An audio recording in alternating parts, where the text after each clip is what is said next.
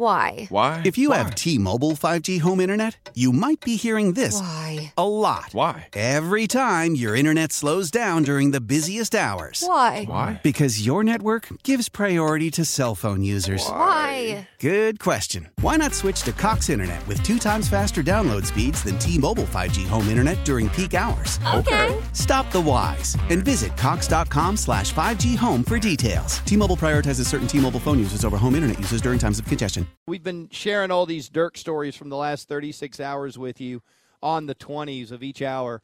Hopefully, we'll have Mark Cuban call in in the 6 o'clock hour. But one of the things I want to get to right now is the stuff that was going on with Donnie and Holger and Pop. So I told you guys in the last segment that, you know, about an hour before the tip, Donnie kind of yells. He's about 35 feet away from Holger, and he's trying to get Holger's attention. And Holger doesn't want to get up because he's watching Dirk do his final, you know, warm up. And Donnie goes, Holger, come on, Pop wants to meet you. And Holger's like, oh. So, and, and so Holger gets up, and yes, he's wearing a leather jacket. It was 96 degrees in San Antonio yesterday. And so they had they head off. Uh, it's Donnie, his son DJ, and Holger head off to go meet Pop before the game because Pop wants to meet the legendary Holger. And I encourage everybody to be on the lookout on Sunday. Dallas Morning News is doing a special feature on Dirk and Brad Townsend. He, I overheard, you know, so basically yesterday I had about a 20 minute conversation. It was me and Holger and Donnie and his son DJ and uh, Jeremy, who works for the Mavs for their digital content media department, standing there, and Brad Townsend standing there. And a lot of this stuff Brad had already known because he's been doing all this research to bring you this incredible article coming up, like an oral history of Dirk's Nike Summit game. So some of these stories have been told before. Some are in the Perfect Shot documentary, some aren't. But I've never had that extensive of a conversation with Holger. I've had some exchanges with him, and you have too, Ben, and we've had him on the show before. But I've never just sat there and just swapped old stories with Holger. It was really, really, it gave me the chills, man. Wow. Because there's a lot of stuff I didn't know. But it all started on the team bus driving over, and Donnie's going, There it is, guys. There's the pillbox. And so this is the the little arena right next door to where San Antonio plays now, where Donnie was the assistant coach for the international players in the Nike Summit game in 1998. Whereas Donnie puts it, that was Dirk's American Idol breakout moment, where everybody suddenly learned who he was. And I'm not going to be able to give you near the details that you'll you'll get on Sunday, but I did want to give you a few things because I just love all this basketball history, and also, you know, Ben, you know as well as I do, just Donnie's history is incredible. And so one of the things that ties this together even more perfectly is that Popovich was on the staff in Golden State when Donnie was on the staff with his dad. Okay. Oh, okay. So he's known Pop for forever. I didn't know that. So I'm about to post three pictures that Donnie gave me last night. Okay. One is a picture of Donnie and Pop and Holger. One is a picture of Donnie and Pop and DJ, Donnie's son, holding a tie-dyed Lithuanian 1992 basketball shirt. if you've ever seen the movie The Other Dream Team in 1992, Donnie helped get the Lithuanian team funded for the Olympics. If you don't know that, so the Lithuanians were Marciulionis, who was the first real NBA foreigner to come over and really do something. That's Arvydas Sabonis. Lithuania had declared independence from Russia, from the Soviet Union, and they were this little country that was in the middle of a war. They didn't have any money to go be in the the Olympics, even though they had two or three of the best players in the world. So Donnie, who was with Golden State up there in hippie world, went to the Grateful Dead, and the Grateful Dead funded the Lithuanian. That's the most insane story The- ever. the Why, why haven't I watched that yet? It's incredible. It's called The Other Dream Team. Donnie's in it, but because the Grateful Dead funded it, the Lithuanian basketball team that got the bronze in that game in those Olympics, Americans got the gold, they got the bronze. They are wearing tie-dye jersey or tie-dye sweats and they have tie-dye shirts because the Grateful Dead's into the tie-dye. okay, right. so they like, hey, we'll pay for it, but we're gonna help design their warm ups and stuff. Exactly. And and Donnie tells a story about taking Marciulionis to their studio and they're just having to take their hands to waft through the weed smoke. Yeah. And Marciulionis is looking at him like, "What? Who are these people?" These guys are going to help us. How did What we get here? because they're not familiar with them, right? No, not- and the Grateful Dead don't know crap about Lithuanian basketball. They just think it's a kick-ass story because Lithuania is declaring their independence from the Soviet Union. Like, oh, f those guys, we'll fund it. Woohoo! And Donnie Nelson, to this day, one of the most underappreciated figures in all of local sports, and one of the most badass figures we've ever had. Yes. he got us Dirk and Nash on the same day. Yes. he got us Lu- uh, Luka and Porzingis. Now he wanted the Greek Freak. Yes. So, but the he- best player in the NBA, right? But Donnie is an energy broker. Like I describe him to people as he he just puts people together. He this oh you need to meet this person. You need to meet this person, and he never thinks about what he gets out of it. Right. He's not like I'm going to introduce you to this person and then cut me in on this. He's like, oh wow, you're doing this. Well, you need to know this. And he's he's really brilliant at that. So it's no surprise that he strung all that together. And he's also uh, here. I'll just show you these pictures right quick as we're talking. There's Pop and Holger and Donnie, and there is the. So what happened was when Donnie showed up back there, Popovich had hung on to one of those Lithuanian shirts, and ga- and Donnie didn't know it was happening. And then Popovich gave him the 1992 Golden State Warrior preseason magazine with Donnie and Marciulionis on the front wearing tie dye. So Pop had held on to that stuff and gave it to Donnie last night. So Donnie's got it with him when he gets back on the team plane. And so it's it's all just like these really special basketball memories. But we've told the story before where uh, Leon Rose, who was LeBron James' agent, how he rose to prominence. He had one client because he was a law student at Temple. His one client was Rick Brunson, the dad of current Dallas Maverick rookie Jalen Brunson. oh, really? So if you remember when they drafted him, Donnie was talking about its family. It's family all coming Oh. full circle. When the Mavericks traded for Tim Hardaway Jr., Tim Hardaway Sr. was on that Golden State team. Sure. And so Tim Hardaway Jr. and Donnie, son DJ, who's in this picture I posted, they were born around the same time. Like like yesterday, DJ showed me a picture of him as a little kid and his sister with his mom when uh, Dirk and Holger were first coming over. Oh, wow. So this is a family affair in a lot of ways. But the reason I'm bringing that up is so when Leon Rose had one client, Rick Brunson was trying to get on with the Golden State Warriors as an undrafted free agent, going to play summer league.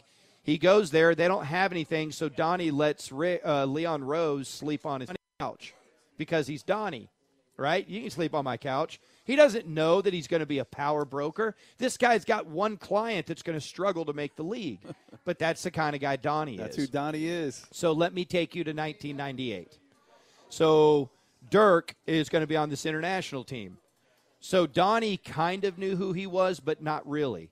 The reason he kind of knew who he was is because Charles Barkley had gone over, and we, we've played this video before. Charles Barkley telling the story, and he told it the other night after the game. He goes over to Germany. Dirk destroys the world, and he's like, "Son, who are you?" And he's like, I'm Dirk Nowitzki. And he's like, Well, what are you doing next year? I'm going into the Army. There ain't no tall people in the Army. So he's like, You need to go to Auburn. Well, at this time, Donnie is on the staff for the Phoenix Suns. Mm-hmm. And Donnie tells a story where he's writing up stuff for the game on the chalkboard and he's overhearing Charles Barkley talk about some German kid and mispronouncing his name. He's calling him like Kropansky or something. That's the first time Donnie hears of him. That's the first time Donnie hears of him. And so what Donnie does is he goes, There ain't nobody coming out of Germany. I'm going to earmark that. So when he saw the list of the players, he was going to be the assistant coach. So wait, wait, did he ask Charles or did he? No, he just tucked He it just- away. just- he just tucked it just away. kept it to himself. He's uh, a, he's like, I'll know. There's no one coming out of Germany. So then, fast forward, he's the assistant coach of the international team, and he's looking at the list of players. He goes, I bet this is the guy Charles is talking about when he sees his name on there. So this their practice is in Dallas. Okay, mm-hmm. this international team's all flying to Dallas, and they're going to have a week of practice and then go down to San Antonio. Dirk is the last one to arrive, and he doesn't show up at first. And the Nike guy's like, I don't know where the guy from Germany is. But that's how loose of an operation this is. So then he shows up. He shows up with Holger. Okay. And the guy who's running it for the international team is you can't have your own coach here. He there's no accommodations for this person. Holger is just sitting on a couch in the lobby, I think of the Hyatt by himself. And they had just been on a plane that had like four or five legs on it. So they're weary travelers. So Donnie, being Donnie, the same kind of guy that would let Leon Rose sleep on his couch when he's a nobody, takes Holger to get a meal. Oh. He hadn't even seen Dirk play yet. This is not about I'm going to do this thing to this. It's he hadn't seen Dirk play yet. He's just doing the right thing to this man who traveled from Germany and now has been cut out of the picture Because that's how Donnie's wired. because that's how he's wired. And that's not how his dad's wired, right? Uh, it's his dad is a lot more wheeler dealer. right. Uh, Donnie has wheeler dealer, but Donnie also has a very empathetic Yeah. part of his personality Right. that I'm not trying to make Don seem like a bad guy, but No, just no, no. Donnie's got that thing too. that Right. Doesn't really come out in Don so like it does. so he's taken he sees a weary traveler an international guy here who doesn't know anybody he's just sitting on a bench he's been booted out Yes. and he's like hey let's go grab something to eat And it- i don't want to leave you here by yourself let's go and it starts an incredible friendship. oh my god And so the just through total luck, the guy, the head coach, the international guy, is like, I'm tired of they'd been beat three years in a row. And that coach felt like this team was good enough to win. And so he said, you know what, I'm going to close practices because it had always been open. Donnie's like, that's awesome. So these practices that are normally open for a week have been closed off to everybody. So Donnie's just getting basically a straight exhibition of Dirk for a week. Well, then the game's going to happen on Saturday. The first half, they're America's pressing them, and really the international guys can't get the ball past half court. Oh, they're getting destroyed, and Dirk's not having a meaningful game at all. And so Dirk just is like, "F this." So he starts coming past half court and taking the ball and breaking the press and dribbling down and raining threes. And I think he drops 26 in the second half. oh my god And so Donnie's sitting there going, uh oh, uh oh, uh oh. Everybody's seeing it now. They're all seeing it. But one thing he says is the old adage of scouting is you're never going to draft a guy off seeing him do one thing once. Like anybody can be Michael Jordan on one day. So they kind of had a, a read of who you know people liked in the draft and stuff, and he felt confident they could trade down from six to nine, but not not past Boston because Boston wanted him. Rick Pitino wanted him. And he just knew that. Just Uh, And he also there's you know if Dirk had gone to college, he probably would have gone to Kentucky. Pitino had the Kentucky ties, so Donnie had the lay of the land and knew where they they could they could draft him.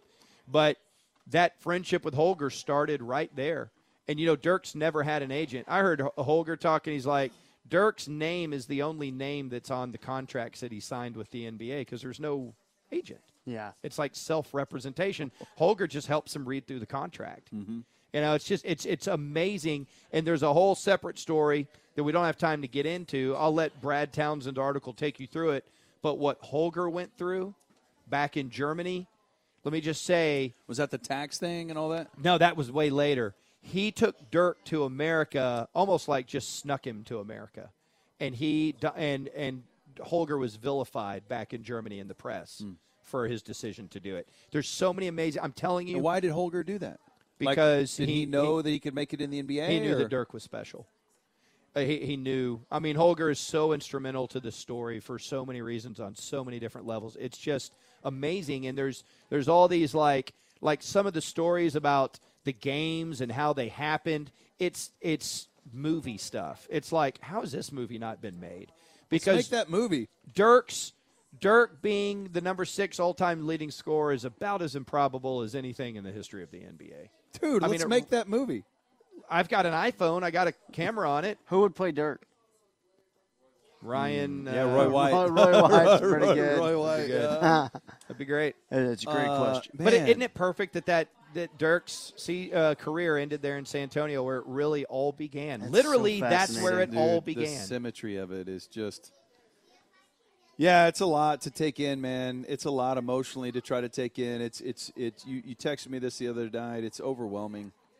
I, I it, it's uh, the trying to get the perspective to realize the journey that this amazing human being just took us all on. How unlike anything else before him or after him, he is and was. I mean, there will never be another, and we're not worthy. We're And not. Holy Mother, thank you for everything. I think, and I, th- I, want to quickly do this before we move on. I, you know, I was texting my wife a, a a text earlier about you know kind of what I was feeling about the day, and one of the things she said that was so on point, and I don't know if Dirk realizes it yet or not, but what we know about his personality, you saw it in that video with kids. She was like, "Yeah, I know, but he's about to go be with his family all the time, and that's pretty awesome for him." Yeah. Because his kids are these three kids and none of them are older than six. Right. And he really is. People, you know, it's the old Jordan joke. I'm going to go get in the carpool line, I, but no, I'm not. I'm going to go join a baseball team. Dirk's Right. going to be in the carpool line, dude. It's, and that what are the ages of his kids roughly? I think it. I I think it's like six, four, and two, or something like Those that. Those are the best maybe, ages. I think we know that from being parents ourselves. Those he's about to go enjoy the. and Your wife's right. He's about to go enjoy the best ages of his kids, with limitless resources, and just go live your life, man. Go have have, a blast. cream. Go, dude. He's yeah. He's fine. Be able to get a little gut.